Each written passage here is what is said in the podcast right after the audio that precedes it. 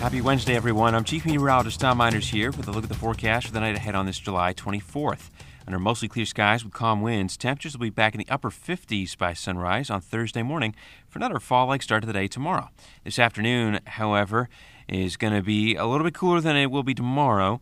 Tomorrow's high temperatures should peak in the middle 80s. Stay with WBBJ 7 Eyewitness News for the latest forecast and keep up with Storm Team Weather online too for more updates.